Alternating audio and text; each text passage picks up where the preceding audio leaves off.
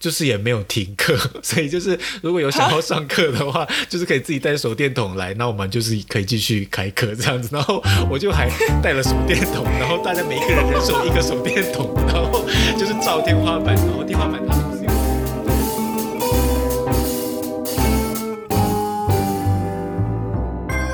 Hello，大家好，欢迎收听今天的好险没人听，我是老徐，我是小妞，こんにち は。こんにちは。我觉得我们前三十秒其实都可以乱讲话，因为大家都会跳过。哎，什么意思？就是我不知道你听 podcast，你没有习惯前面三十秒就跳过。会吗？我有这个习惯。你说直接从三十秒开始听这样子吗？对对对。因为通常很多人前面，前面那些嘘寒问暖可以可以先不需要这样子，对，或者是很多人都会放广告啊，就有时候我跳过三十秒之后，可能都还没开始。 哦，真的假的？我们不是那种节目，啊、因为我们没有什么广告，或者是你知道，而且我们三十秒之后大家可以放心，我们的节目也不会变得比较有内容，所以就是从哪里听都是一样的。好啦，所以嘞，那么呢，今天这一集节目呢，因为我们上一集我们聊到了有关在。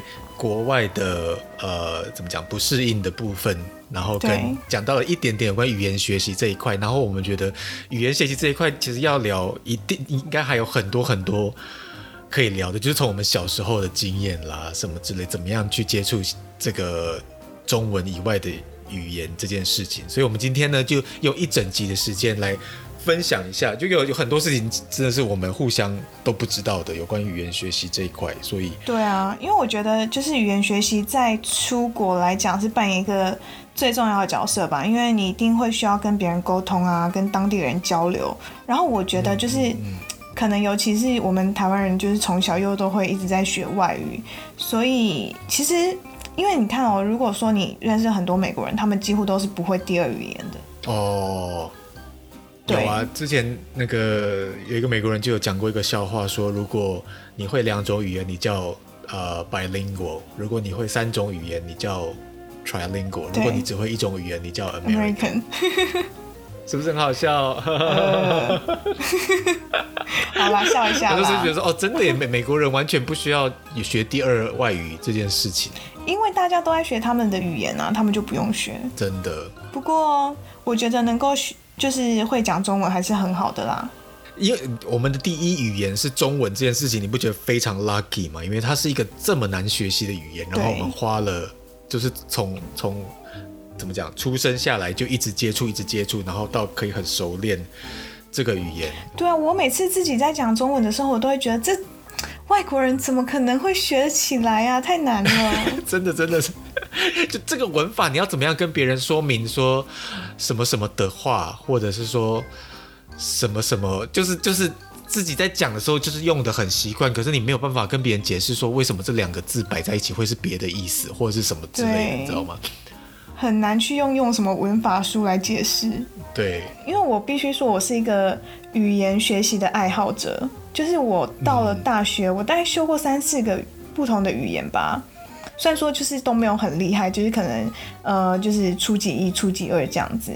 我想一下，我大学修过泰文、西班牙文，嗯、然后日文嘛，哦、对，然后英文就是是必修，所以不算，这样就四个。你有学西班牙文哦？有啊，就是就是所谓的啊、呃，比如说泰文泰文一、泰文二，西班牙文西班牙文一、西班牙文二，然后你就是修一这样子吗？呃，泰文好像有一跟二，然后西班牙文好像一而已。哦，真的假的？对，但是我那也就是一个皮毛而已吧。超级无敌皮毛，就可能只会说打招呼跟数零到十。嗯嗯嗯嗯。可是就是去了解那个语言的规则，就觉得还蛮好玩的。嗯，而且就是可以顺便知道一些文化啊什么之类的。对对，泰文这个是有够难的，我的天儿啊！不是，可是我们比如说。学为了出国，我们想我们想说，我们到国外会用到，因为会用到，所以我们努力的去学这个语言，这个是就是很有道理的一件事情。可是像你去学西班牙文，去学泰文，你明知你以后不会用到，你还可以学得起来，我也是蛮佩服的耶。我就是也觉得以后会用到啊。真的假的？那你也是，那你也是蛮不切实际的耶。最好是会用到了。我就想说我要学好泰文，然后我要去泰国念研究所啊。结果后来因为就是太难了，我就放弃这个想法。所以哦，你是你是真的有打算要去用他们就对了啦。有啦有啦，但是就是好难哦。所以我我跟你讲，我真的觉得学语言最重要的一件事情就是你要有爱。就不管你是爱这个文化，或是爱可能会讲这个语言的某一个偶像，嗯、或是爱这个国家，诸如此类，反正只要你有一个爱，可以去，你知道吗？成为你的动力前进。我觉得这真的才是学语言最重要的一件事情。真的，你就会突破万难。就像我也会觉得说，哎、欸，西班牙文听起来很好听，然后会讲，感觉很拉风，可是我就不觉得。有什么事情可以支撑我去学习西班牙文这个语言？就是我没有，我不了解他们的流行歌曲，我也没看过他们的怎么讲偶像剧啦，或是电影，嗯、就他们也没有这种强势文化，我就不知道我要去从哪里去怎么讲 input 啊，所以就对啊。我，我也没有对啊，或者说暗恋的西班牙的的人或什么之类的啊，对啊，所以就无从无从喜欢起，我就觉得这个大概没有办法持续。好吧，那你一开始就有爱日文吗？我一开始就有爱日文呢，就是小学的时候刚好就是第一波的哈日，所谓的哈日潮啊，那个时候日本在封呃安室奈美惠啦，在引进很多日本的流行节目啦啊，然后还有比如说电动或者是说比如说动漫啦这种东西都很强势，然后你就觉得说哇会日文感觉就是很屌，尽管尽管那个时候我只是小学生而已，所以我那个时候。也有去，当然也有英文，也有去补习班学英文，然后我就也主动说，我想要学日文那样子。其实想想，你就是也还蛮了不起的，就是你也不觉得你会去用它，但是你就是想想学。你说那时候什么时候？那个时候是小学的高年级，我记得大概五五年级，然后一直学到六年级。哦，是哦，所以你小学的时候就在那边说你想要学日文。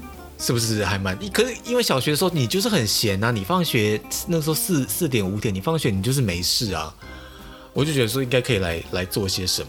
有吗？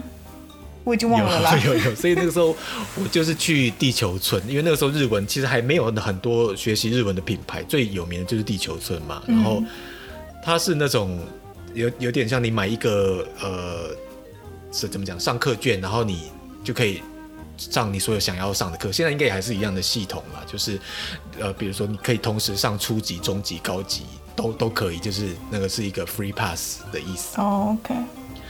然后我就去从从五十音从初级开始上课，然后那个时候我非常非常非常喜欢，就是在地球村上课的那那一段时光，因为。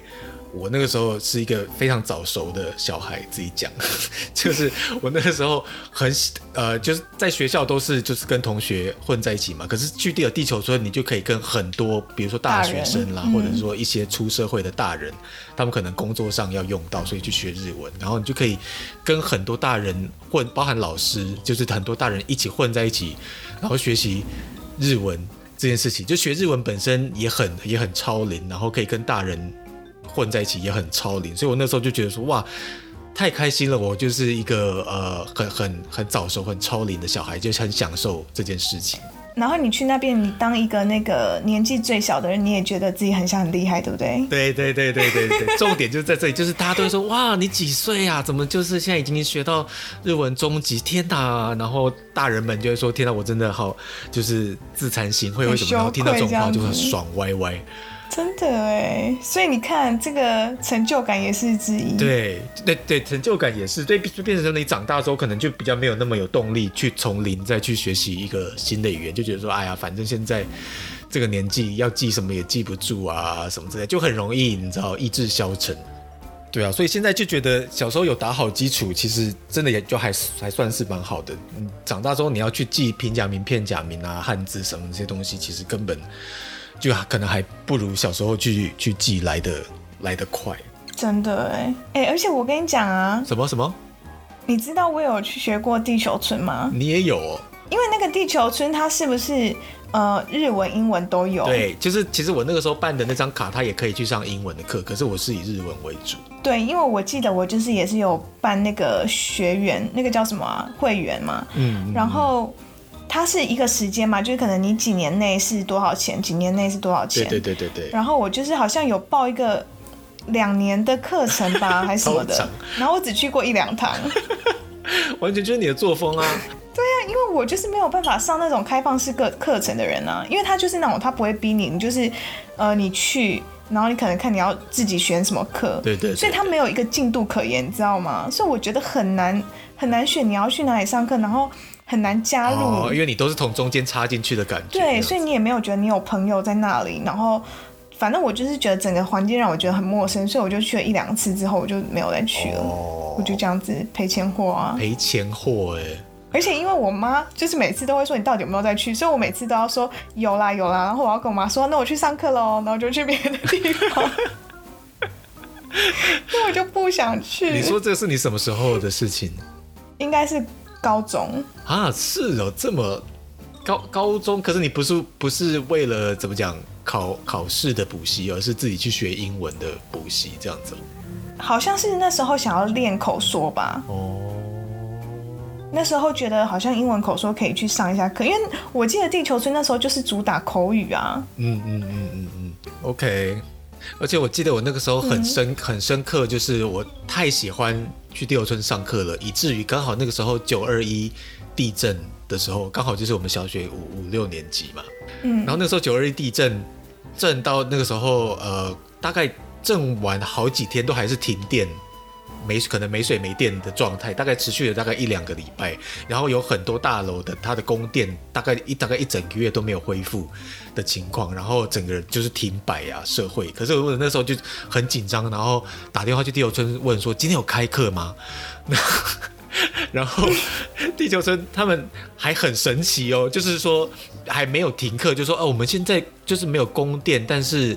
就是也没有停课，所以就是如果有想要上课的话，就是可以自己带手电筒来，那我们就是可以继续开课这样子。然后我就还带了手电筒，然后大家每一个人人手一个手电筒，然后就是照天花板，然后天花板它不是有那个吗？就是它的灯具就是有一点反光板的效用，就是照天花板之后哦，就是稍微看起来比较亮一点，然后这样很克难的还继续上课，我就觉得印象深刻到不行。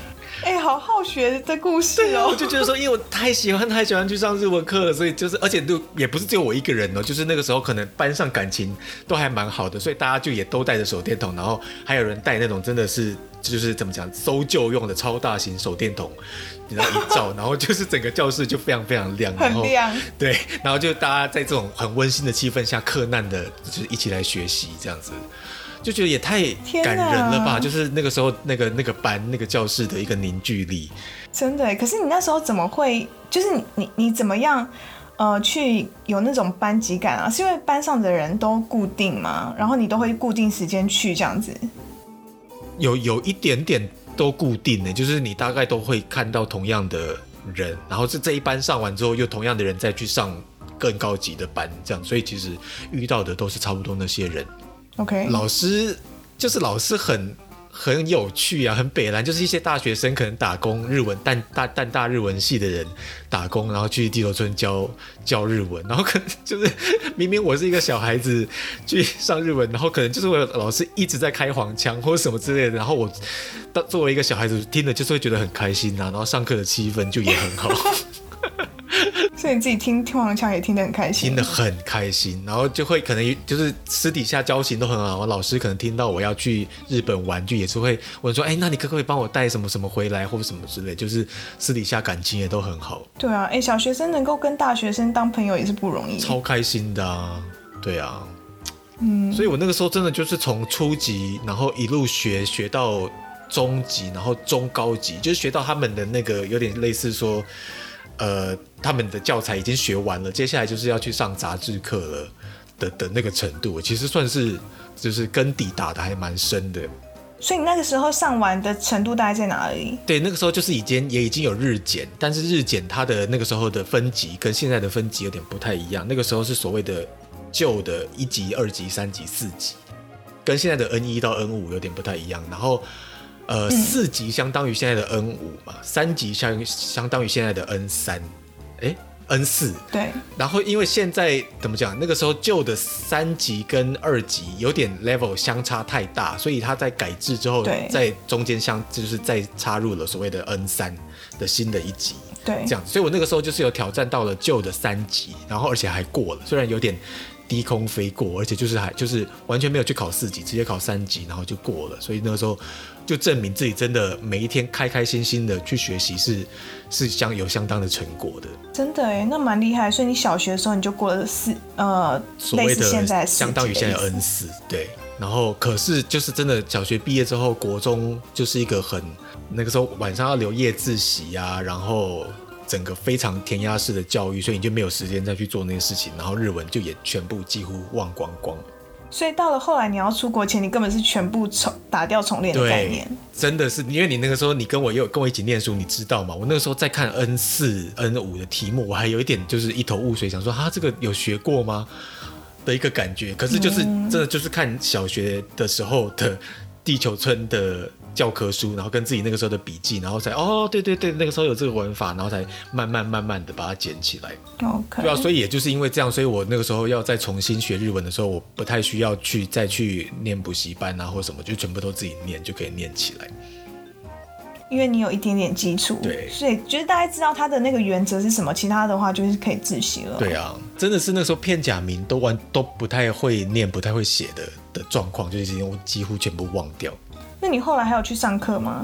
所以到后来就变成是当兵，哎，对，当兵当完要去出国之后，才变成说一当然一边准备日检，就是自己学，那一边日检顾不到的所谓的口说跟呃，当然听啊听力有了，口说跟写作这个部分是如果出国实际需要用到，我就可能需要好好学，所以我后来就是去文。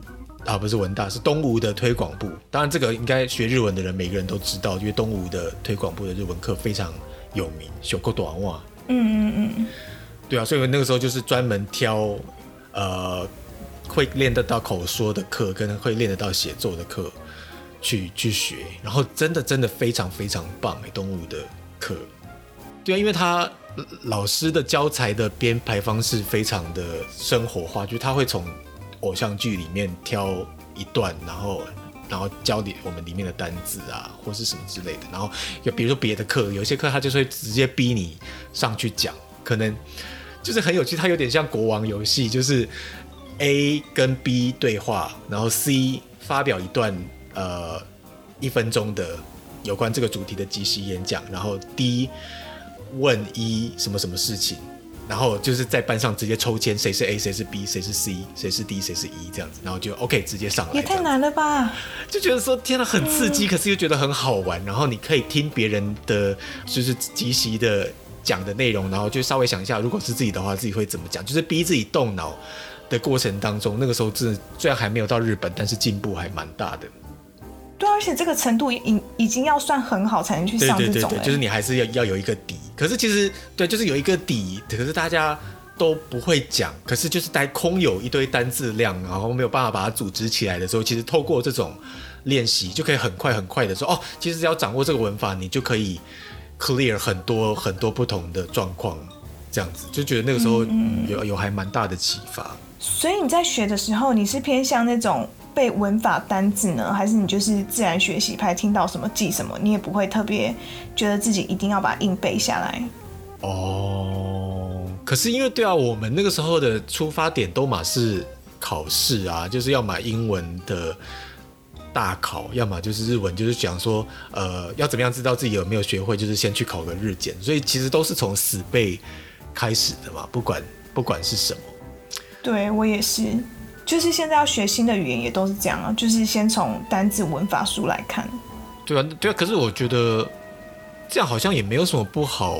怎么讲呢？就是如果你直接，比如说从小，就已经很很不像小朋友在学了。对对对对对，小朋友在学语言，他们就是会听啊、用啊。一一般你直接到一个环境，然后你听到一个一一句话还是一个单字，然后你觉得什么你在讲什么，然后听到两次三次，终于哦，原来他是在说这个意思，然后自然而然的学起来。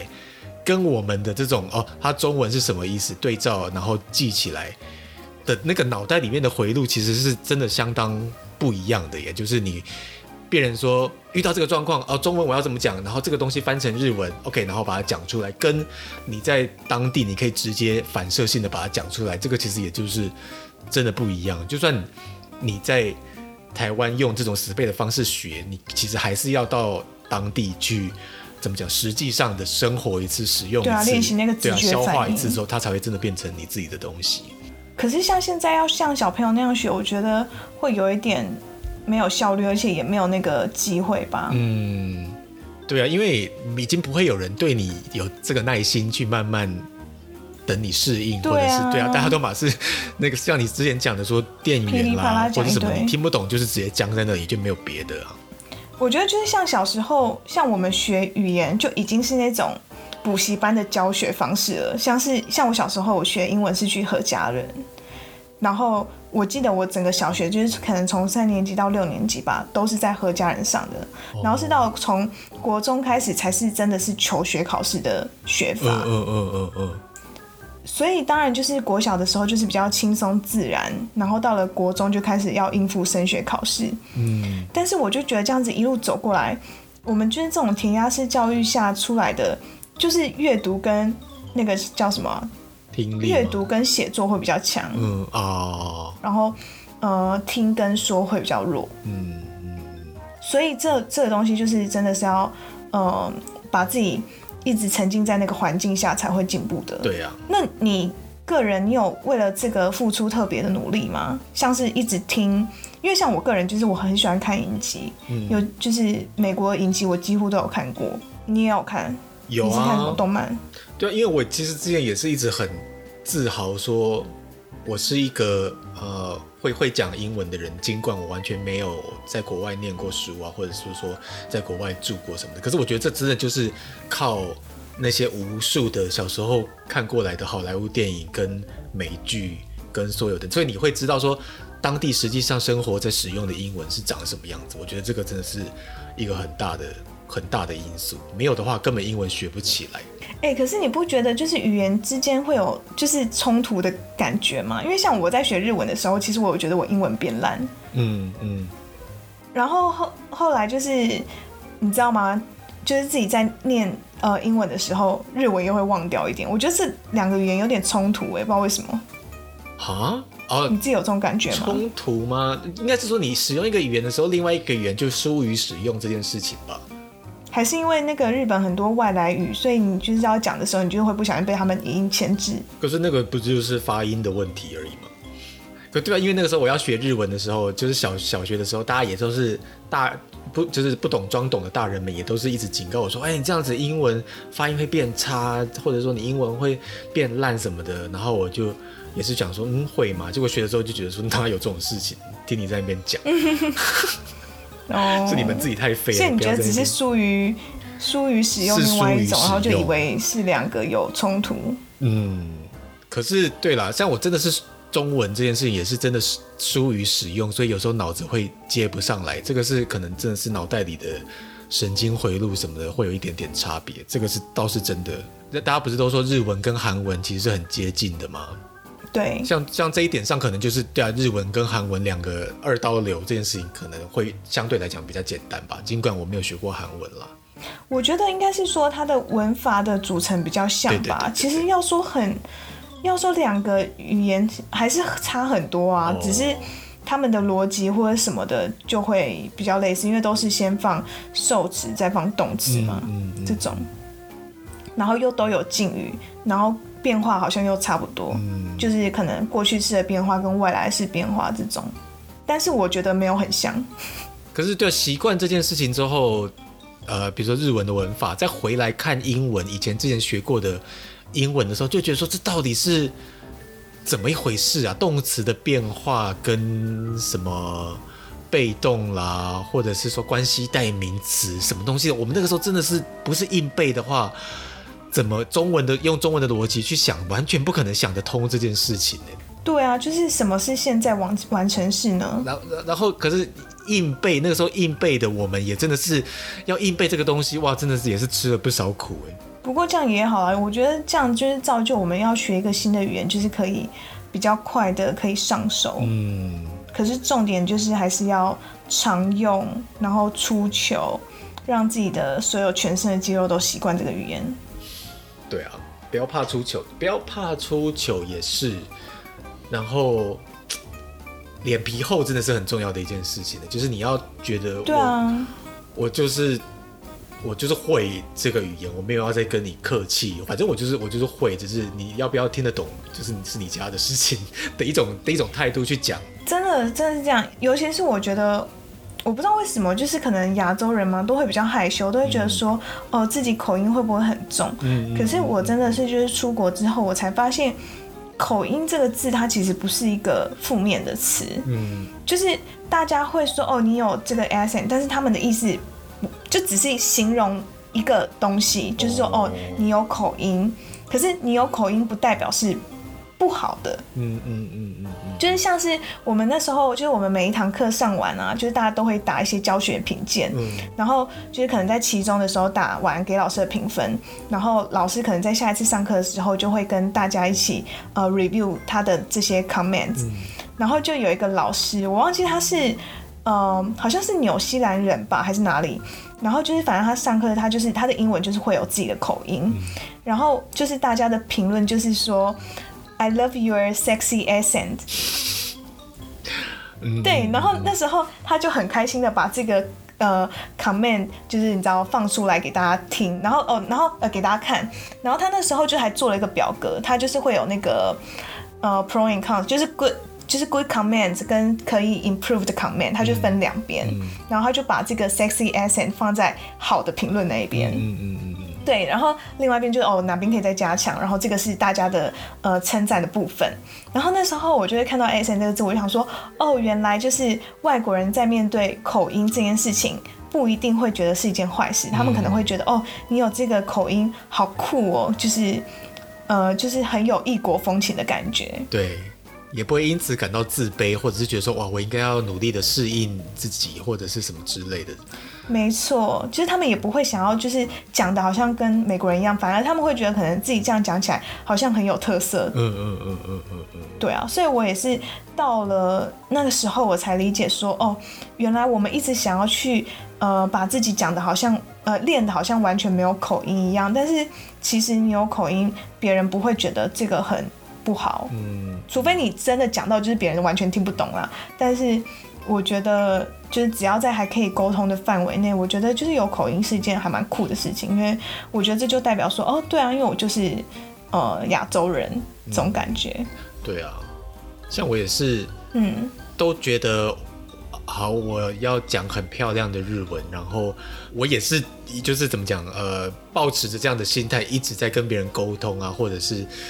干嘛就觉得说，嗯，我我日文很很很标准了。可是就是其实如果有机会，呃，从影片了，或者说从录音里面听到自己讲日文的时候，就还是会觉得说，天哪，也太 口音也太重了吧？就是是一个外国人在讲在讲日文呢。可是我自己在讲的时候，完全没有意识到这件事情。然后那个时候听到自己的声音的时候，就会觉得很很羞耻，但是同时又觉得说，天哪，自己有那个自信，觉得自己讲的日文很标准，真是太。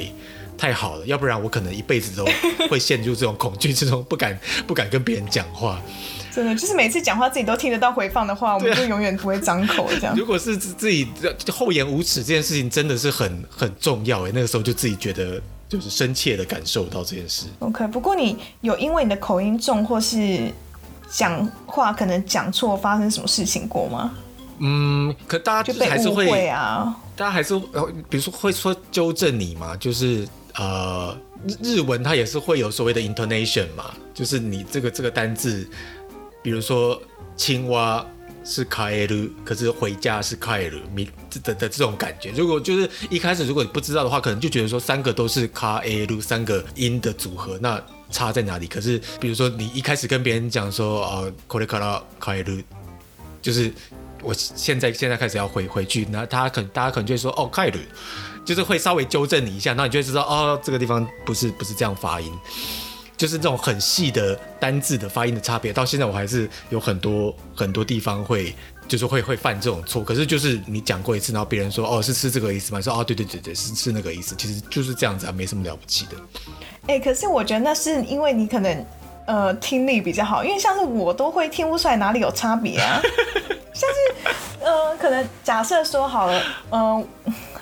假设啦，就是假如说我今天我说我要去买呃 Mac，就是、嗯嗯、呃 Apple 的电脑，我说我要买一个 Mac，、嗯、然后就就是可能别人会说 What Mac，然后我就说 Yeah Yeah Mac，然后他就会就是可能我这边形容啊，就是什么哦 Apple Mac，然后他们可能说哦 Mac，我就想说，啊不就一样？我刚对，我都会想说。我刚刚不就这样讲吗？所以我真的听不出来。所以你就是像那个、啊、Gloria 那一集一样啊，就是讲了之后被别人纠正，然后说 That's what I said 的那种感觉。对对对对，跟大家讲一下，Gloria 是那个。Modern Family 里面的 Gloria，想必大家我们的听众想必大家都知道他是谁，所以这个可能就是我觉得真的听不出来，不自觉，或者是说真的不知道要怎么样去改善这件事情。不过真的是就算了啦，因为我觉得这种出糗的事情发生太多次，我最后已经无感了。嗯、跟大家呃举几个例子好了，像是我一开始 就那个呃刚开始开学的时候嘛，然后就会跟同学聊天啊什么的，然后那时候。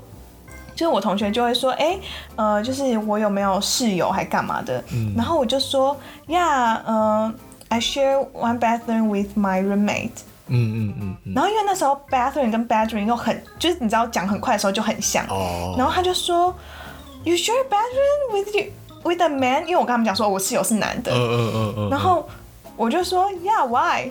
就干嘛那么惊惊讶？就是美国人没有在 share 厕浴卫浴这件事情嘛，就是雅房啊。因为我第一年住的是呃是雅房嘛，然后跟一个呃男生的室友，所以他应该叫 housemate 啊，反正就是跟他一起 share 一个卫浴。嗯。然后他们就觉得我们怎么这么开放，欸？豪放女。对，然后我那时候也想说，就是他们干嘛反应这么夸张啊？Share bathroom 怎么呃，share bathroom 怎么了吗？嗯、然后反正后面后面讲一讲讲一讲，他才发现他理解错误了。他说：“哦，share bathroom，嗯，嗯就是 share bathroom 跟 share bathroom 就是讲不清楚。”然后他们真的就是觉得一开始就还以为我很开放什么的，嗯、其实也没有，其实也蛮开放的啦。但至少没有开放到跟一个男的室友 share bathroom。嗯嗯嗯。嗯对，就是这样。OK，怎样？这个好笑吗？这个还还普普通通。普通通。好，那我要再讲另外一个是意思的部分。来哦，我有好多好多例子，等着要分享给你。就是印度有一个很大的节日，就是跟我们过年差不多，叫迪瓦里。嗯、然后反正是一个蜡烛的节日。嗯嗯。然后呢，那时候我们就是会去参加一些 Diwali 的那个 event 啊，oh. 然后我就披了一个很花的围巾，我想说要融入你知道印度的那种 culture，、嗯、就是他们的那个衣服都比较呃浮夸鲜艳这样子。嗯、然后后来就是我朋友看到我的那个围巾啊，他就跟我说 It's so sick，然后我就想说怎么了吗？因为他。看起来又不是在，他又不是在骂我，就是这个听起来很不像一个负面的词。嗯、对他兴奋的，他就说哇、wow，it's so sick。然后我就很 confused，问他 why。对，然后他可能就是也看我，就是一副啊，为什么你要说很 sick？对，嗯、因为我以为他是觉得我为什么要穿这么花很奇怪，还是怎么样的。反正我就觉得说怎么会用 sick 这个字形容，但是。就是后来才知道 “sick” 这个字呢，就是跟很酷是一样的意思。嗯嗯嗯嗯，嗯对，就是、他其实在称赞我的那个围巾很漂亮，像那个、啊、那个《Mean Girls》里面讲说 “shut up” 的那种感觉一样啊，就是明明明明是觉得你讲的很棒的事情，可是就是 “shut up” 的那种那种感觉。对，他们就是会用一些负面的词，然后就是表达一些正面的意思。对，我觉得为什么美国人这么喜欢这种这种。表表达方式啊，像是 tell me about that，就是还用你说嘛？啊，就是就是负面的意思啊。就是从反面来讲，对啦，这种这种用法是真的还蛮多的。对啦，但反正就是会有一些惯用法，然后就真的你要在当地，然后真的听到别人亲口说一次，然后经历过这种很很尴尬的事情，才会就是学会。嗯嗯嗯嗯嗯。然后我朋友也很好啊，因为他们真的就是会跟我说我哪里就是。可以说的更好或者什么的。哦，像我一个很好的朋友，就是可能我们就在说哦，谁谁谁是 gay 啊，干嘛的，嗯、然后我就会说什么哦，嗯，yeah，like he's a gay 之类的，嗯，然后就是我朋友就会说，Jamie，you cannot say someone is a gay，然后我就吓到，我想说怎么了吗？美国就是风气这么开放，还不能说谁谁谁是不是同性恋之类的这样子吗？然后他就跟我说，因为 gay 是形容词，如果我要说的话，哦、我就要说 he is gay。嗯嗯嗯嗯嗯。所以就不会说 he is a gay。a gay 的话，意思会变成什么样？没有意思啊，因为 gay 就不是个名词，哦、所以他就是不能用 a gay，他就只能说 he's gay。对啦，是对，是就没有听说过 a gay 这样的用法。可是，在台湾会啊，台湾大家会说哦，他是个 gay，我是个 gay 啊。对了，对了，对了，对啊。确确实，gay 这个词在台湾是被当名词用比较多。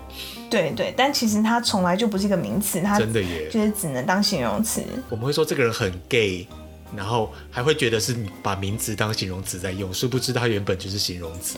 对对，诸如此类的。嗯，所以就是透过这样的方式呢，我就在呃我的 英文口语上面有非常大的进步，长足的进步。没错，如果呃以以在日文来讲的话，最近我觉得很就是你绝对不不会从课本上，或者说这个你很难很难去接触到的一个日文，就是撞声词的部分。就是如果不是日常生活中你跟朋友用到的话，这种吗？不是，那个算算是感叹词的部分。可是我要讲的是，我知道你是说像是 doki doki 这种。Doki Doki 也比较像是感是呃不是感叹词，它算是所谓的拟拟态吗？就是把心脏的动态用语言表达，所以说说 Doki Doki。对，这个也是一部分。哦、那不然撞声词是什么？我所谓的撞声词是说，比如说呃一般一般手机响，或者说电子机器叮咚叮咚，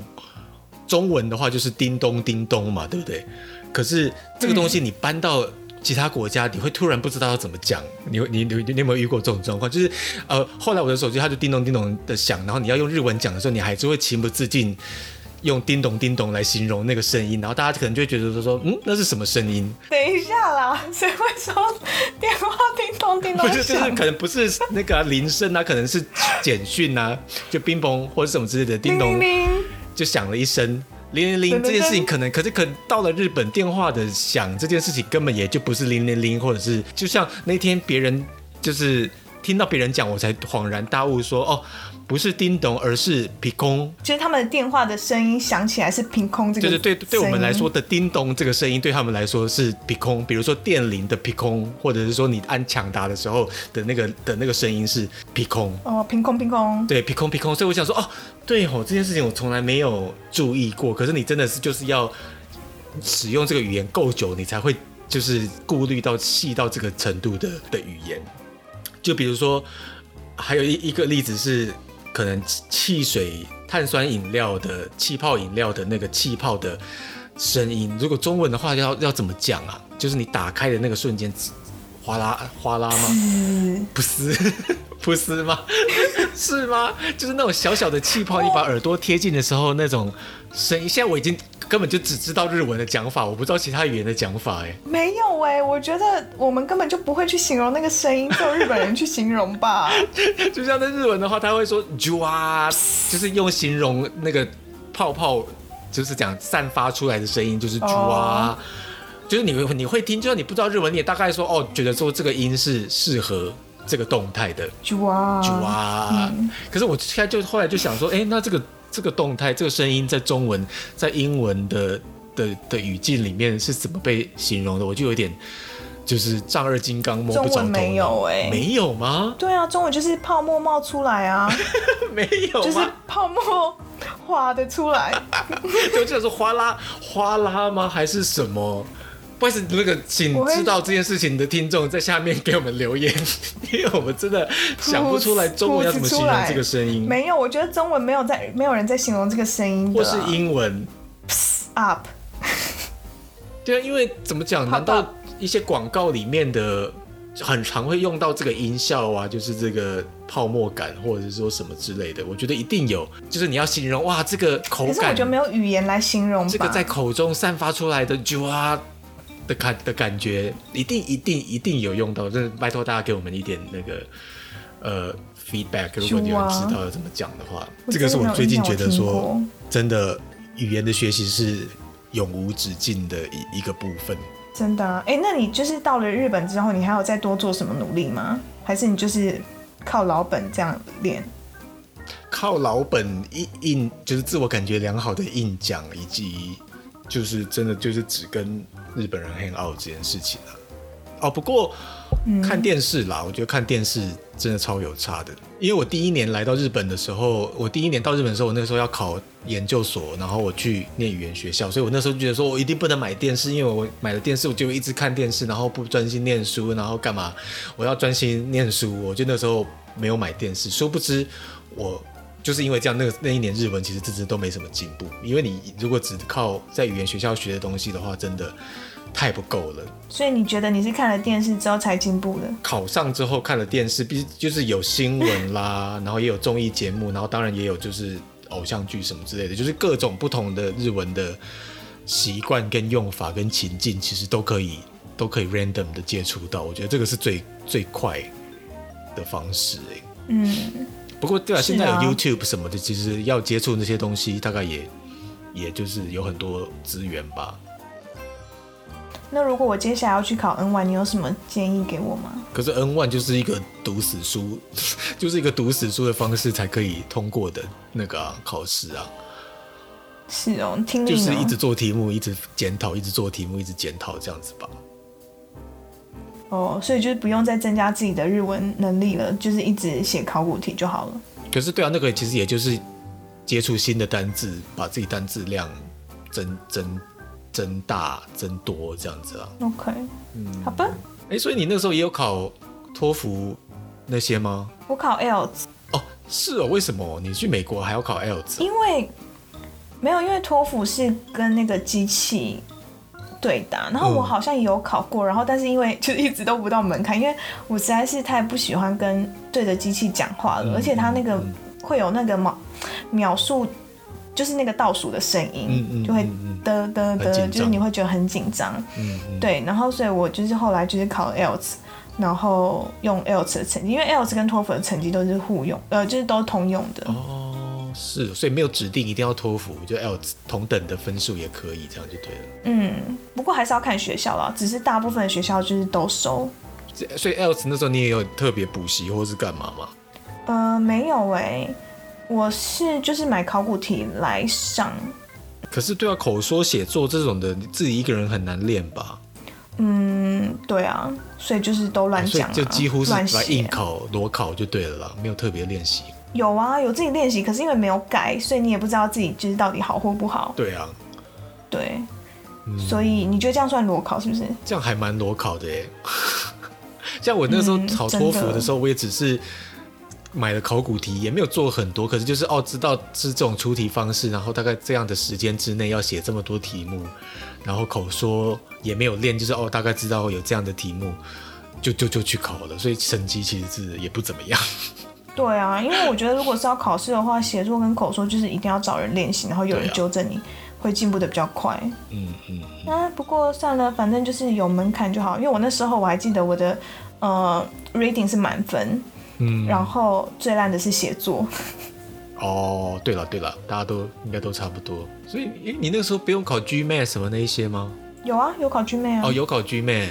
对，但是 GMAT 不算是语言考试啊，因为 GMAT 是连美国人都要考的，他们是有点像是逻辑测验、智力测验的概念，因为他要考那个呃语言跟数学。嗯嗯嗯。对，哦、然后语言的部分是。呃，就是连美国人都会觉得难的哦，是哦。但是数学的部分，就是对呃亚洲人、台湾人来讲，应该都是偏简单，就是那种没有是拿到满分，大家会觉得很丢脸那种。哦，可是语言就是也是类似阅读阅读文艺测验那那一类的出题方式啊、呃，那个很微妙哎，其实我有点忘记了，但是我记得是那种。呃，你不能凭语感的，你要真的去念，就是美国的标准文法，不是口语，也不是什么一般的文法，就是要是最正确的那一种。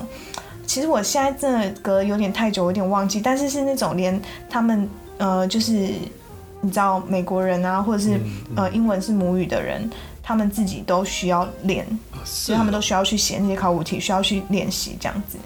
但是他那个真的就是考你的逻辑思考。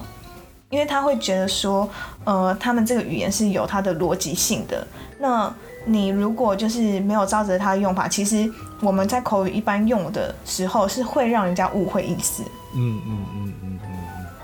对啊，像是，嗯，等一下，我要想一个例子哦。哦，像假如说好，我们说 he likes me more than you，嗯嗯，这样子就是很不清楚，因为你不知道 more than you 是在跟谁比，就是是跟 he 比还是跟我比呢？就是 more than you like me，或者是说 more than he likes you。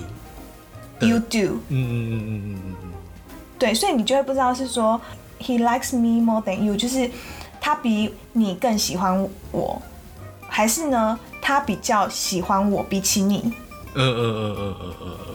所以就是这种东西，呃，会很 confuse 嘛，比较暧昧。所以就是，对对对，所以他的意思就是说，你要依照你的意思，然后去把这个讲完整，可能是 he likes me then 呃 then you do, you do. 对了，像我们说都不需要面对这种无谓的考试，就是认真的。其实我觉得那时候我还是觉得好玩啊，因为我就是一个考试爱好者啊。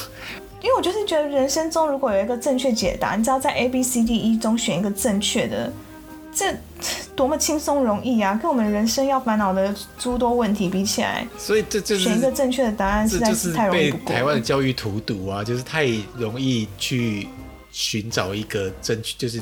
怎么讲？正确解答，然后躲在那里面不敢对跑出舒适圈，这样子就觉得有解答的人生不是很好吗？对啊，对，而且考试有一个分数，你就可以立刻知道，立刻有明确的成就感或者是什么之类的，就是可以立刻检讨检视自己啊。我觉得，反正我我个人是已经习惯了啦。虽然我也觉得这好像不是一个最佳的学习方法，但是因为。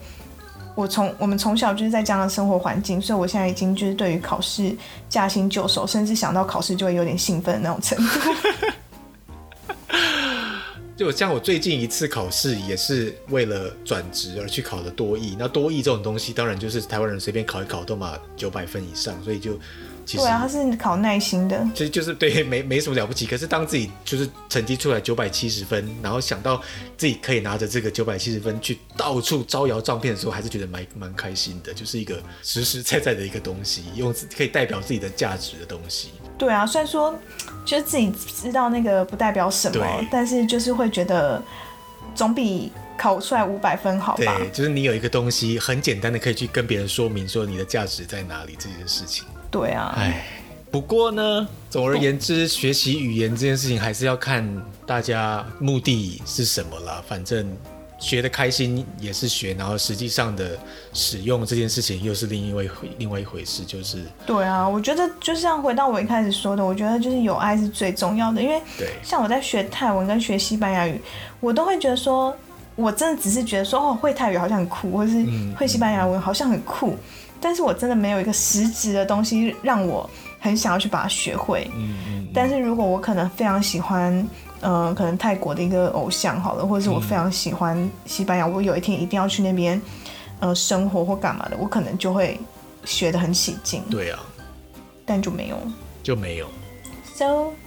所以我觉得，只要有的话，就是你就会寻找出路。所以我自己原本要教大家怎么学 外语，就现在是说，啊，有爱，你就会自己有办法了啦，不用来问我们。真的耶，就是就算你没有爱，然后别人教你再多，你也懒得去实践啊。就是你先不先，你要先找到你的热情吧。对啊，对啊，不然就是这样啊。只要你有那个动力，其实基本上你就会自己去看很多。呃，书啊，很多影片啊，然后在那边学。对啊。嗯、OK。是的。好了，所以今天的节目呢，就到这里差不多告一段落了。我们下次再见，谢谢大家喽，再见。拜拜。撒浪嘿哦，啊，不是撒浪嘿哦，是什么啊？日文的再见哦。撒由那拉。撒由那拉。撒由那拉，你也忘记。